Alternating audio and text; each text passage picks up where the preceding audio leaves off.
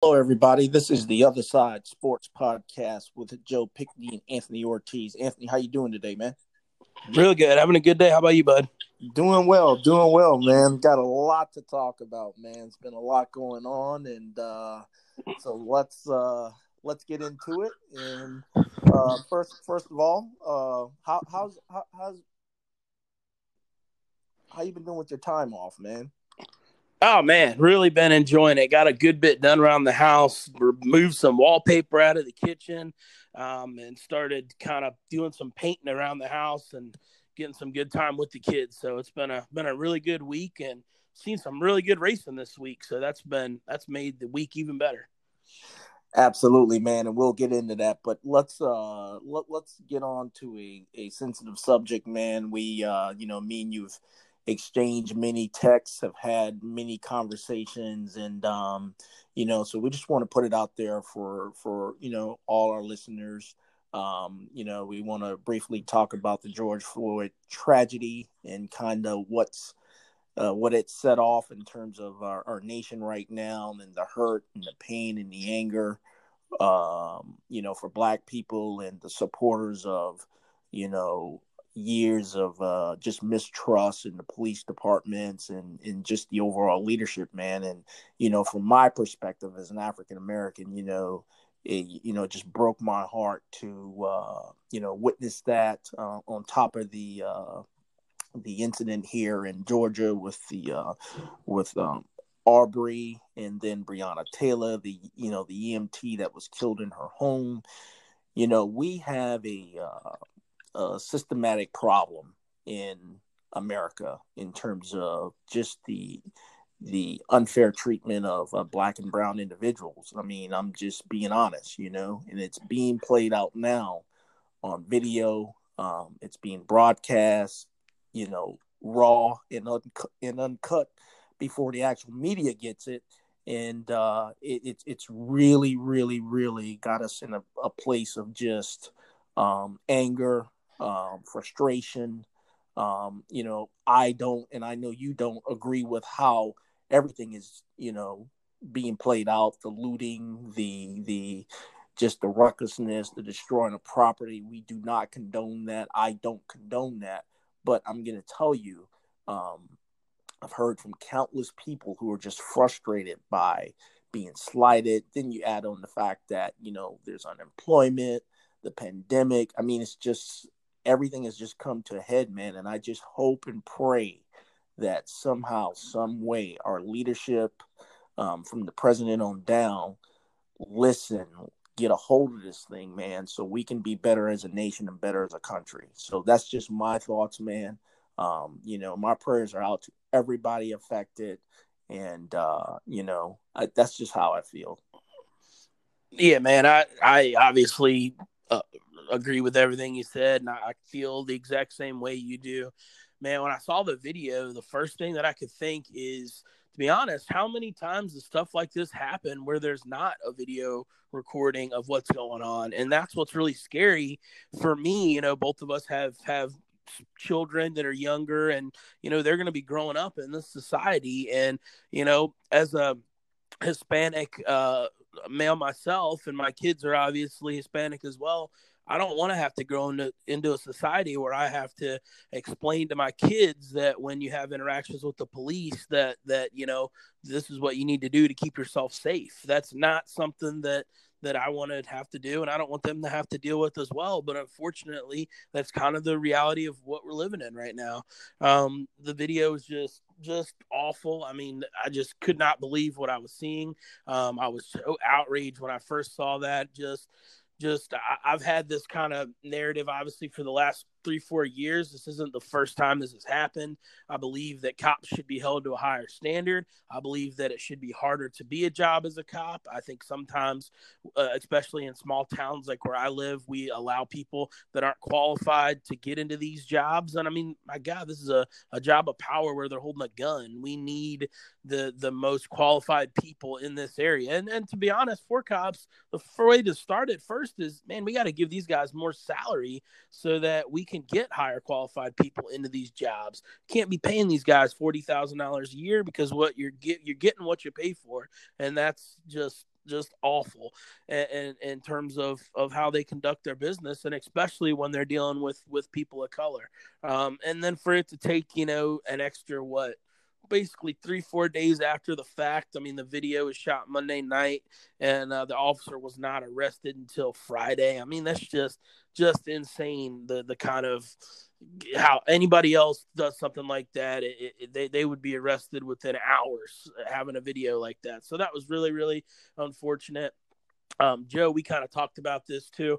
I have liked one thing that I liked this week was all the the African American guys in sports that have been t- uh, tweeting out and kind of showing their support and saying, you know, hey, I don't agree with this, or you know, stand behind uh, you know each other and Black Lives Matter and all that. I really like how when these tragedies happen, it brings you know some communities together. That's such you know awesome to see. But at the same time, I know, uh, you know, me and Joe, we talked about this personally yesterday.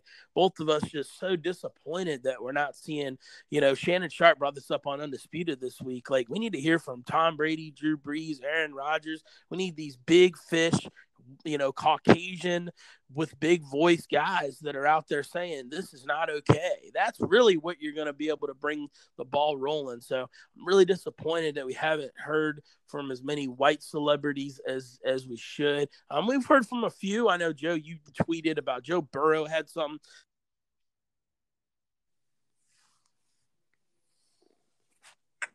something from him on that. But I just wish we could get more more along the lines of those stars. Those what I call them big fish. Uh, we need to hear from some of these guys, man. Yeah, absolutely, man. And and you know, one of the things I want to touch on too is you know I sent out a tweet about where are all the good cops, and and lo and behold, there are a lot of good cops out there have them straight denounced, have called it murder, and I appreciate that because, like I told you, you know, one of my buddies who's a cop, and we kind of had some tense conversations. But you know what? We we we we came to a resolution that um, there needs to be change, and we do stand behind all good cops, all cops of whatever race or whoever is serving. We stand behind them. But you're right in terms of the white stars. Um, I get it. You know, I like like you know.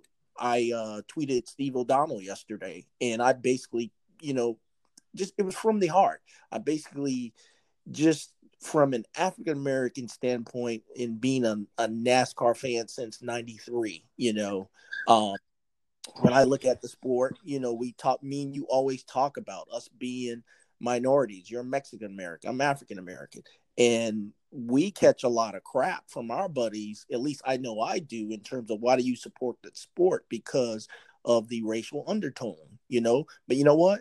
We support it because we love racing. We love the cars. We love the, the, the specter of being at the track. We love the drivers who are just uber talented.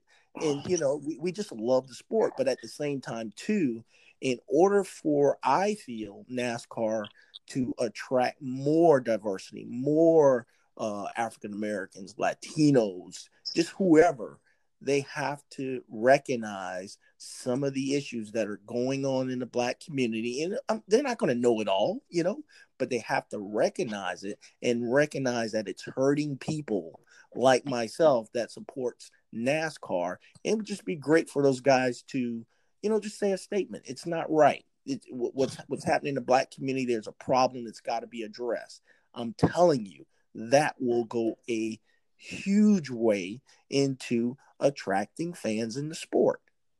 Yeah, agree with you 100%, man. I from from when it comes to the football guys, I just Aaron Rodgers, Drew Brees, and um, Tom Brady, they just have such a voice. And if we heard from just one of those guys, I'm telling you, that would really get the ball rolling from this thing where you'd have people that that would break other you know people out to say all right you know we got to get behind this and we could really start making a difference um, when it comes to the nascar community i sent out a tweet as well yesterday basically thanking uh, steve o'donnell i was so happy and proud of what the tweet that I saw from Steve O'Donnell yesterday, basically saying racism is not okay and racism is what's going to bring us as a humanity down. And when i saw those words they just man i immediately sent it right to you. I'm like man nascar is in good hands with this guy as the, the vice president uh, you know executive vice president of the sport. I love Absolutely. everything about steve o'donnell man and i was so proud of him for saying that. And i also sent a tweet out to uh, same tweet i sent it out to to daniel suarez and bubba wallace thanking them for being you know the two drivers that that we heard heard from regarding Minneapolis. But man, it was also disappointing because the two drivers we hear from are, of course, the only African American and the only Hispanic driver out on the track. Those are the only two we hear from. So in that same tweet, I challenged, you know, hey, where are you guys at? Where are you at, Jimmie Johnson, Chase Elliott, Denny Hamlin, Kevin Harvick? Where are you guys at to come out here and, and say something as well? And that's really what I'm looking for. Um, you know, when Larson had his unfortunate deal that he had last month. Again, we heard from Bubba Wallace and and we did hear from Joey Logano. I'll give Joey the credit. We did hear from Logano, who kind of came out and told Larson said, you know, that he was completely against, you know, what Larson had did. But I wanted to hear from some of the other drivers regarding that. So yeah, man, it's just this kind of just tragedy going on in the world i just want to hear as a as a fan a, you know ethnic fan that loves the sport so much i was so happy to hear from steve o'donnell. That made me feel great and to see that tweet. But i definitely would love to hear from some of these drivers that i just you know the sport that i care about so much. I just want them I want to know that these guys have my back. And I know that they do have our back, but I just want them to come out and say it. And I understand, you know, we talked about this. We know there's PR sides to NASCAR. You yep. sponsor, run the sport. So you're not going to do anything to try to unattract any sponsor you have. I get that. I really yep. do. But sometimes it's it's bigger than that. And the issue we have going on with police brutality against you know unarmed African Americans is it's bigger than that in my opinion. Absolutely, man. And you talk, you, you, you know, you talked about uh, Kyle Larson. You know, when he had his incident, me and you, we we did a pod and we said, listen, we did not think he was racist. He made a mistake. Uh, definitely. But you know what? You know what? We we we we did not judge him. We un, we understand that everyone is capable of making a mistake. We're human, right? But you know what? We accepted his apology and we me and you we both can't wait to see this young talented kid get back to NASCAR, you know? And if we lost any fans to our podcast because we said that, well, you know what? They weren't our fans to begin with. That's just how it rolls, man. So, yeah, man, you know, I, I you know, there are great great drivers in NASCAR. We talked about the hard work that NASCAR has done as far as diversity, the drive for diversity program. You know, Bubba Wallace's fruits of that labor. Daniel Suarez, fruits of that labor. You know, you see a lot of uh, black pit crewmen. You see a lot of officials. I mean, they have gone, they have made tremendous strides, and hardcore fans like us recognize that. But the problem is, the the the, the, casual fan does not. Yes, they still see it as a predominantly southern white sport.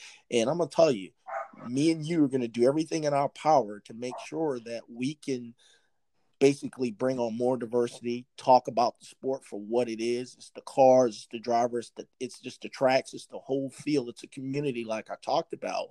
And um, we're, we're going to do everything in our power to to to grow the sport. I think that's a responsibility as fans for us, especially uh, minority fans like us, man. So great great things by by us. Do you have any other thing you want to add before we get into this uh, this great racing season? No, just just I you know I think obviously the one thing that comes to mind for me with NASCAR is you know 10 years ago, we didn't have a whole lot of African American quarterbacks in the NFL either. And that was a big conversation piece about how, you know, it's, it's all white quarterbacks. And now we've completely flipped that narrative to where, I mean, I don't have any numbers in front of me, but being an NFL fan as we are, I mean, would you say? Probably half of the league's probably got a starting black quarterback now, or pretty darn close to half the league, I would say. I mean, it's up there. So they flipped that narrative completely in the last 10 years. the the quarterback of NASCAR is the drivers. So the only way that you're going to be able to get that diversity is you got to get some more African American, Hispanics, females, Asians. You got to get some more diversity into the drivers. And, and, then and then on top of that, obviously the NFL is still working on trying to get more coaches that are African American because that's really really light. I think there's only a couple coaches in the league that are African American. So you know, I'd love to see a day where where a crew chief is an African American crew chief or a Hispanic crew chief. I mean, I think that would just be fantastic. So I think NASCAR's made some great strides and it's in Steve O'Donnell's hands now and I think they're in great great hands, but yeah, we're we're on on the way. We just still got a little ways to go to get where we need to be. Absolutely, man. Absolutely. And so, yeah, man, great stuff by, uh, you know, by you, man. And we really appreciate for both of us, uh, Steve. You know, I tweeted, like you said, I, I tweeted Steve yesterday, and I just spoke from the heart, man. And I appreciate, I really appreciate with him uh, responding to us. I know he's busy. He's got a lot going on dealing with this season in segments, and they've done an excellent job, man. And I'm happy. So let's talk some racing, man. Yeah, let's talk racing.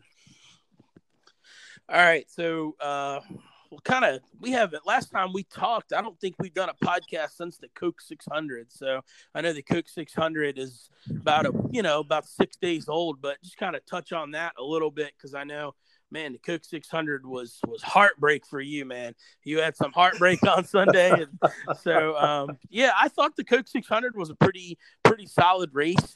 Um, kind of after the now that the week's been wrapped up, man. I tell you what, the Coke 600, man, that is a long, long race, and that is hard for the casual fan. I would say to sit and watch five hours of racing. I mean, the thing, even without the rain delay, I think it took four and a half hours to get through, which was just man, it was a long, long race. Um, I thought the racing was pretty good for the 600. Um, I, I, enjoyed Wednesday night's race better, honestly. You know, when we get to Wednesday, I thought Wednesday's race was better, but I like the Coke 600. I like the no practice. I think them they qualified finally for the 600, which was kind of cool. They had their first qualifying session, but they're still barreling it down in and. Um, you know, no practice and going right down into turn one and starting from scratch. Um, uh, Alex Bowman had the best car early in that Coke 600. He went out and you know won stages and really had a fast car. Um, and then there near the end, obviously, it was Chase Elliott's race to lose once they got near the end. So man, the Hendrick cars, that was kind of my reaction from the Coke 600. Man, the Hendrick cars were just bad fast again. I don't know what they did over the offseason at Hendrick Motorsports, but man, in my eyes, they have surpassed everybody. Um, they have surpassed Joe Gibbs as, as being the top team right now. I think Hendrick's putting out the best cars. All four guys are bad fast. And um, yeah, I don't know if it's with maybe that new Chevrolet body that they've got, but man, those cars were just fast. That was kind of my initial take from the 600. Obviously, uh, I know you have a take there near the end, but what do you kind of think there about the 600? Yeah, no, man, same thing. You know, obviously we had that uh, tropical depression that kind of hung around the uh, the South, and uh, so credit to NASCAR once again for being able to get the race in. But yeah, you're right. The 600, you know, and for the casual fans and new fans of this podcast, it's one of the longest uh, races. Uh, actually, it is the longest race of the NASCAR season. It's a staple. It's a tradition, and uh, so you're gonna have to be able to have mental endurance, not only as a driver but as a fan, to be able to uh, you know watch that. And you're right. Most of the hardcore fans are gonna hang in there for the entire 600 laps. I mean, 600 miles. That's just how it is. Um, but for the casual fan, that's going to be a race that's just gruelingly long. Yes. And actually, I I be I became a fan on the Coca Cola 600 back in 1993. So, hey, at least for me, you know, um, it didn't it didn't push me away. But yeah, man, the race was you know you're right about Hendrick, man. Hendrick is strong. Alex Bowman is strong. He kind of reminds me, you know, his the way his cars perform is almost like an Allen Iverson type of performance where you just know he's going to explode. You may not get the win, but you're going to know he's in the ring. Absolutely, you know what I'm saying? Yes. And uh and uh but yeah, man, Hendrick's really strong. Jimmy, I, I'm I'm so happy for Jimmy to be able to run well after last season. I'm just so happy for him. Obviously, uh, you know, Chase, Chase. Uh, let me tell you what I've learned about Chase Elliott, and I was wrong, and I and I, I I need to apologize to him. He does have the heart, he does have the drive, and he does have the commitment to get it done. It's just that he's a little different than everybody. You know, he's not he's not a yeller, he's not a screamer. He's a results driven guy, and I actually appreciate that. So, but um, in terms of just you know, I I still like you know you you made me take a look at um some of the the the what we call small budget teams. Yes, these small budget teams are running really really well, man. I mean, the the two rookies, uh, John Hunter and Tyler Reddick, impressive. Yes, right? I, I, I mean it, it's just you know Ryan Newman to be able to battle back from from from that that that accident in Daytona. It, it's just dude the, the racing. You know I say it every time on this podcast. The racing is awesome, and just to see these all these teams be able to uh be able to uh you know do their jobs uh, it's awesome, man. It's awesome. It, it is, man. And and I, I, was man. I'll tell you what. Watching that Coke 600, especially as it kind of played out through. Obviously, every Coke 600, you get a little wall there in the middle where you're like, man, this thing is long, but you know, I'm still gonna keep my eye on it. But I'm gonna maybe mess around with some other things while it's on in the background. And man, all I could think yep. of kind of early in that early to middle of that race is like, dude, like I could really see us leaving Phoenix in November and Alex Bowman being the champion of this NASCAR season. I'm telling you, it's a real possibility. If you'd have told me before this year, hey, Alex Bowman's going to be a contender for the Cup, I'd have said, man, no way. He might make the chase, but he's not going to contend dude, Alex Bowman could win this championship. There is, I would not be the least bit surprised if he's one of the last four. You know, when they get to Phoenix at the end of the year, and and just remember, if he does get to the final four, you know, Phoenix being the the new last race of the year, holding the championship race.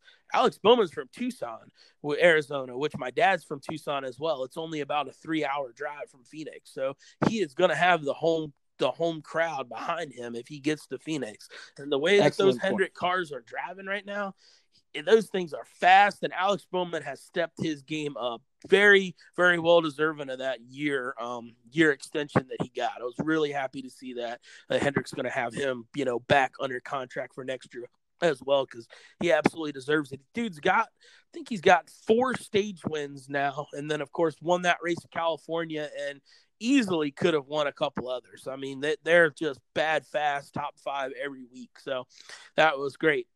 Now I'm gonna kind of shift here to the end of that Coke 600 as much as you probably don't want to talk about it as a great big Chase Elliott fan, although it might sting a little less now after Thursday. But so, so yeah, man, Chase Elliott's got the race just won at the end. I mean, he is cruising. He's got it on cruise control, just driving to the ends. And then what happens? His teammate of all people looks like Willie Billy B lost his left rear tire and ended up spinning out, and the caution comes out with like two laps to go. I mean, Chase was like literally 30 seconds away from taking the white flag and, and would have won the freaking race. So that was horrible. Um, you were kind of critical of Alan on of uh, Alan Gustafson on Twitter due to the call to come in and take tires there at the end. I tend to agree with you. Um, I don't think, obviously, it wasn't the right call, but I just, man, with two laps to go and they only had about 30 laps on their tires, tire wear was not significant at Charlotte. It was pretty, you know, pretty relaxed. Um, for him to come in and bring Chase into the pits there as the leader, I thought was just obviously it was the wrong call. Now, from Allen's, Allen's, you know, take his side a little bit. That's a tough call to make because when you're the leader, everybody's going to do opposite of what you do, right? So if you come down yep, pit road, yep. they're going to stay out.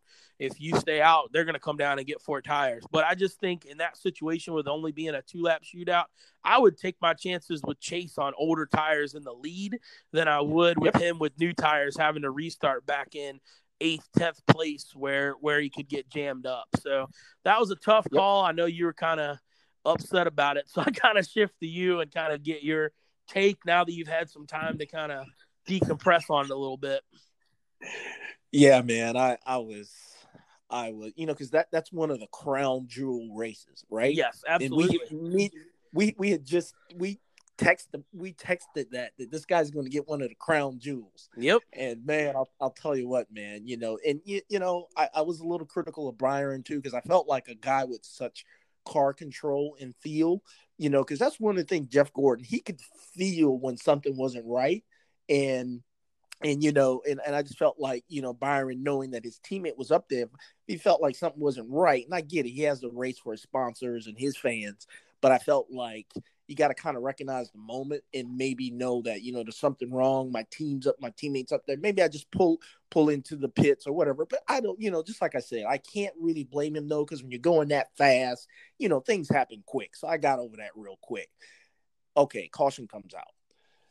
I was just okay. Chase Elliott is in his mid 20s. He's in the prime of his career. Okay. Yes. You got the crown jewel on a carrot waiting for you. Your car in those last five to six laps just before you're about to take the white flag, you're running two, almost three tenths faster than everybody else. Okay. So the car is on rails. You have the best car. Yes. At that point, as a crew chief, I'm going to leave this young man out there in his prime. Okay. And I'm going to say, you know what? You need to go get this race. And if he doesn't get the race, at least I know he tried the best. You follow me? Yes, I agree. 100. There, there, there, was a time when Jeff, I'll never forget, when he could have almost gone a lap down. I think it was at the uh, Daytona 500. And he drove his butt off. And guess what? He drove for about, that pack was coming at him, and he drove for about seven laps. And then there was a caution, and he was not lapped. Okay. Um, I remember countless of times where Dale Earnhardt Sr would drive a car that you thought should have pit and he would hold people off. Same thing with Jimmy. So I felt like that was a defining moment for Chase, and I felt like Alan took that from him. That's how I felt.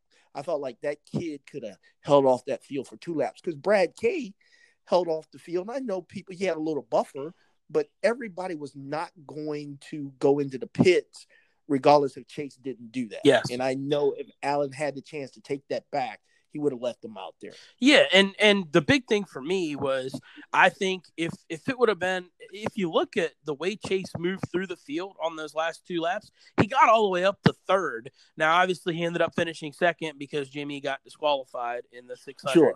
But so if there was two more laps left, instead of that being a green white checkered, if it had been a four lap run at the end, then the call to put tires on is probably the right call. You're probably going to win that race. Absolutely. But I think with just knowing that you've only got two laps and and this the the big thing with those restarts, man, restarts with this package are wild. I mean, there was some times in Thursday's race and in the Coke 600 where I'm like, dude, how did they not just wad up about 10 cars right there? I mean, they're going like three wide in restarts because everybody's got to get you got to get every position you can on restarts because once the yep. field gets strung out, it's hard to make a pass. So you really yep. got to get everything you can. So for Chase to be in that spot, and he restarted, I want to say like P10, P11. You know, all that, all that happened was one guy in front of him doesn't get going. He gets stuck for you know, one little half a turn in the back and he's done. And that's Absolutely. it looked to me like that's what happened. I watched Chase on that restart. They stacked up in front of him. He had nowhere to go. Once he got to the yep. back stretch, he was able to fan it out and blow right by those guys. But that little, you know, half a lap, I mean, he's only got two laps. So you take half a lap away, he's only got a lap and a half now to pass, you know, seven guys to get to the lead. It just wasn't going to happen. So, man, I yep. just felt so bad for Chase in that moment because I know he wanted that Coke 600 so bad, get that crown jewel event.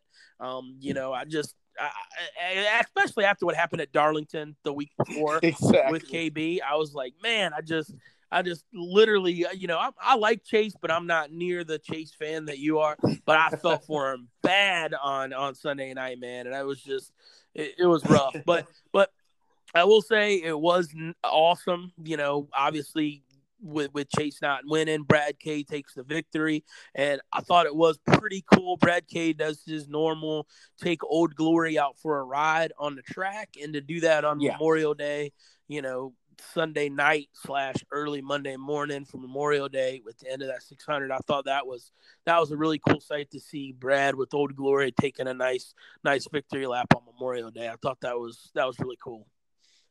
Absolutely. One thing you said about Brad K, he really, really respects the the, the flag and the and the veterans and and NASCAR as a whole. I mean, they do a tremendous job. I I thought the uh, pre race was awesome, and um, yeah, man. So great, great event all the way around. Uh, you know, not necessarily happy for Brad K winning, and that goes back to when he spent Gordon out in Texas when Gordon had the winning car and the drive for five was alive, but that's neither here or there, right? Absolutely, absolutely. that was and and yeah, I think Gordon actually mentioned something about that on the broadcast on Thursday night. I thought that was pretty funny. yeah, man. Yeah. So, uh, God, I, I wish Jeff could have gotten that fifth. But anyway, um, but yeah, man. Let's talk about Thursday, man. Th- I, Thursday's Thursday's race, I really feel that Thursday's race and the length of the race, the amount of laps, the time that it took, I really think that's the future.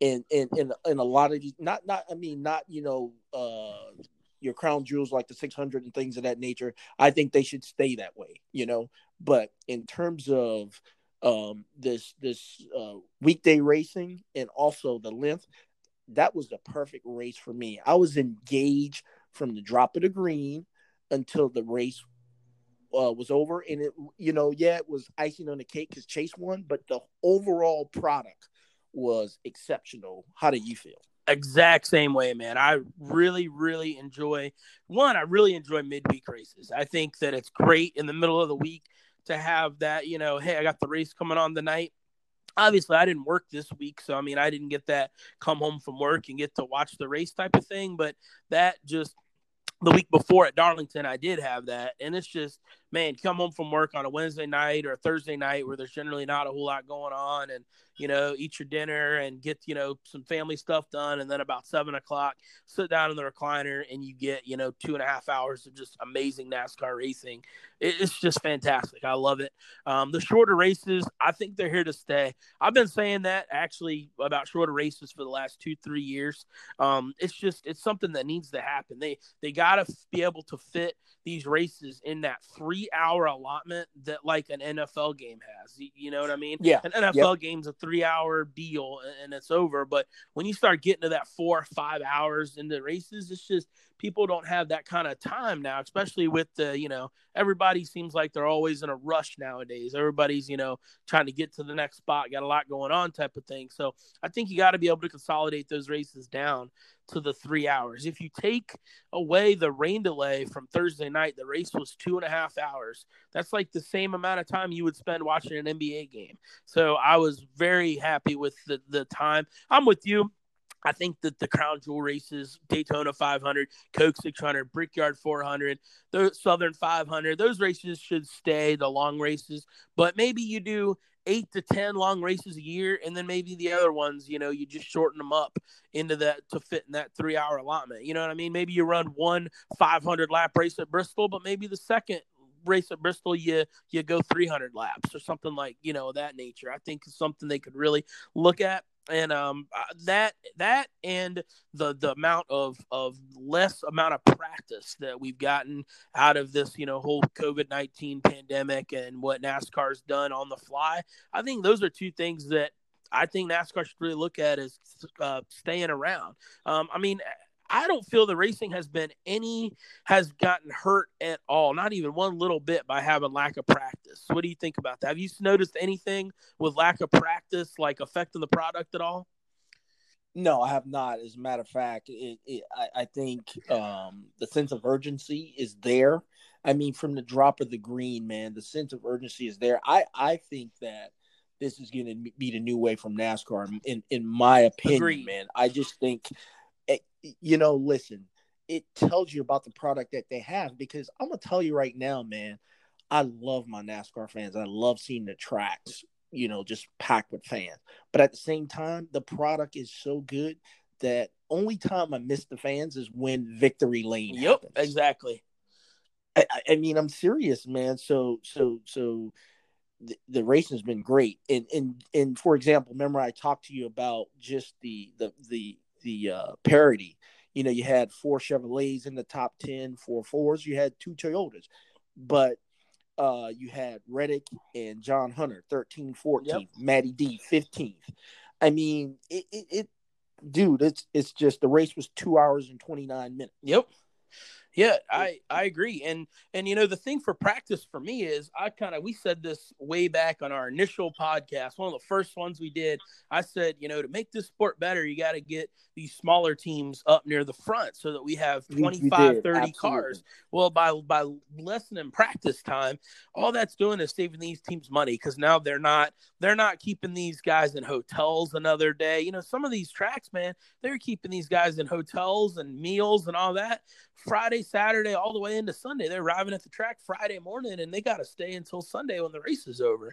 Not to mention the extra tires they're putting on these cars, the extra, yep. you know, fuel they're burning. I mean, like I say, just yep. to, just to even just think about just alone, you know, one set of tires and some fuel, and then an extra two nights where you're putting your whole team up in a hotel room for some of these smaller teams. I mean, you're talking thousands of dollars here just to practice.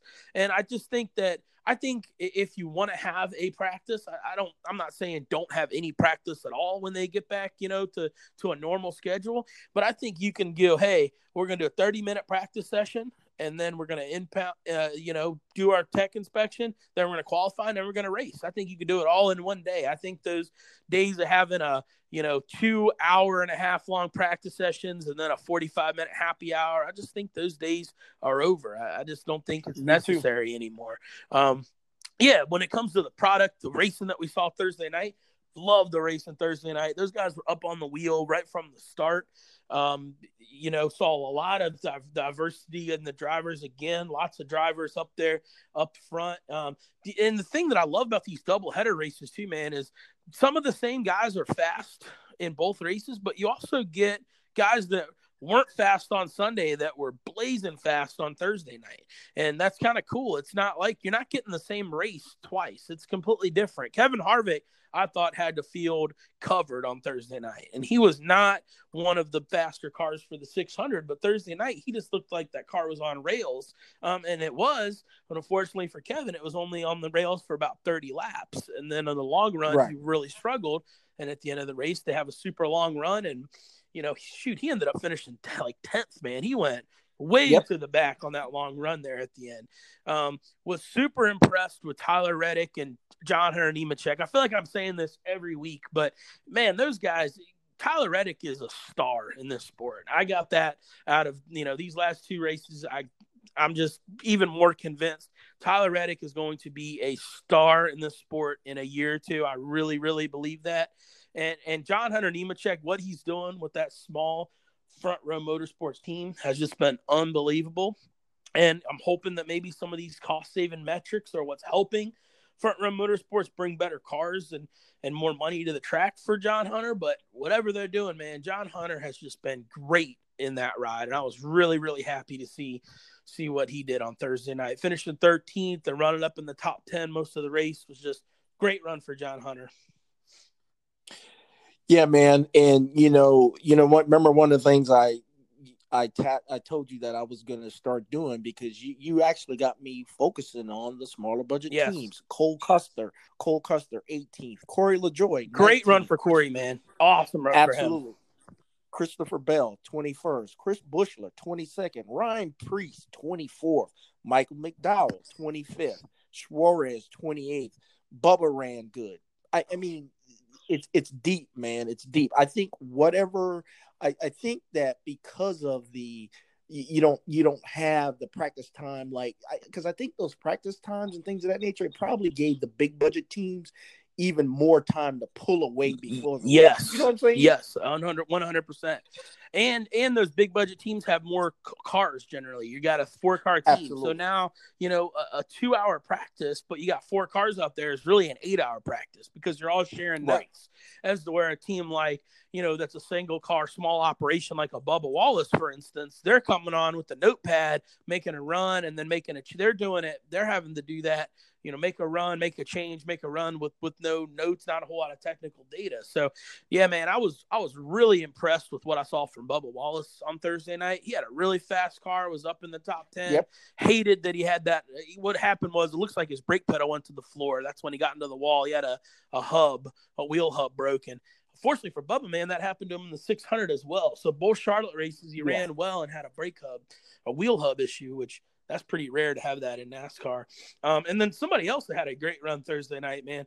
Well, man, what about Ricky Stenhouse Jr. Man, finished third on Thursday night. Was just yeah, man. There. So happy for Ricky, oh, man. Absolutely. Yeah, that JTG Daugherty Racing, not a big team. I love me some Brad Daugherty, so I was loving seeing uh, his yep, car up there absolutely. running in the top top three. So yeah, Ricky did a great job, and they needed a good run because you know I was obviously a little critical of Ricky there at Darlington, first race back when he wrecked it on lap one. I thought that was a bonehead move to try to go four wide there and you know coming out of turn yep. two.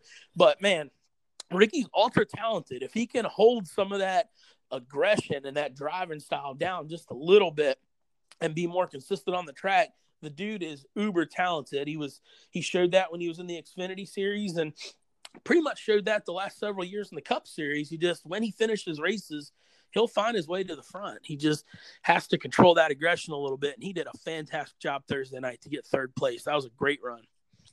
Yeah, absolutely, man. And you talked about some of the struggles of uh, Joe Gibbs Racing. You know, I know Truex has kind of been hot and cold. But uh, Kyle, Kyle, Busch has been just a little off too. So, and Denny, you know, Denny, you know, he won the uh, the 500, but I still think Denny's been inconsistent too, like sporadically fast, things of that nature. So they they they're they're obviously behind in uh, you know certain areas, and we know Hendrick right now is pretty dominant. But uh, yeah, man, I it it's you know to me this this season this has probably been one of the best seasons it, you know, it, in the past uh, couple of years in my eyes you know. No I, I i am loving it. I'm loving it. And i can't wait till tomorrow. Absolutely. I agree with you. And man just to kind of piggyback off your gibbs uh you know talking about gibbs i saw the stat yesterday on Twitter that just blew my mind. Kyle Busch only has 14 laps led so far this year, eight races, and he's wow. only led 14 laps.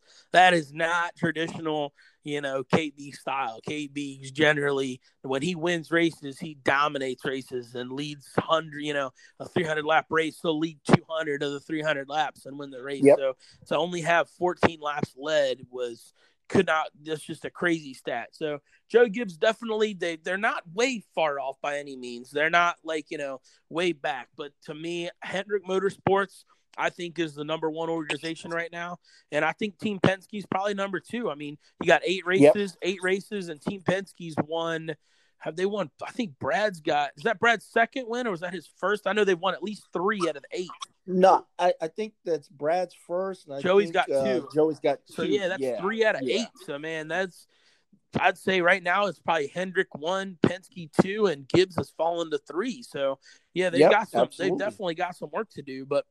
Yeah, man, this racing this year has been outstanding, and the parity that's that's what's really helped it to me. Last year, the Gibbs cars were just kind of in like a league of their own. They were just dominating yep. earlier in the year. The Hendrick cars were struggling. Penske was okay, um, but now this year to have you know all these teams up there, and then Stewart-Haas. Stuart Haas has really taken a step back this year. It seems like to me. Kevin Harvick's fast at times, yep. but he doesn't have that dominant factor that he's had in the past. So I think they got a little bit of work to do, and Joe Gibbs Racing's got a little bit of work to do. And once they get caught up with the other guys, man, we could really see some phenomenal racing here going into the summer.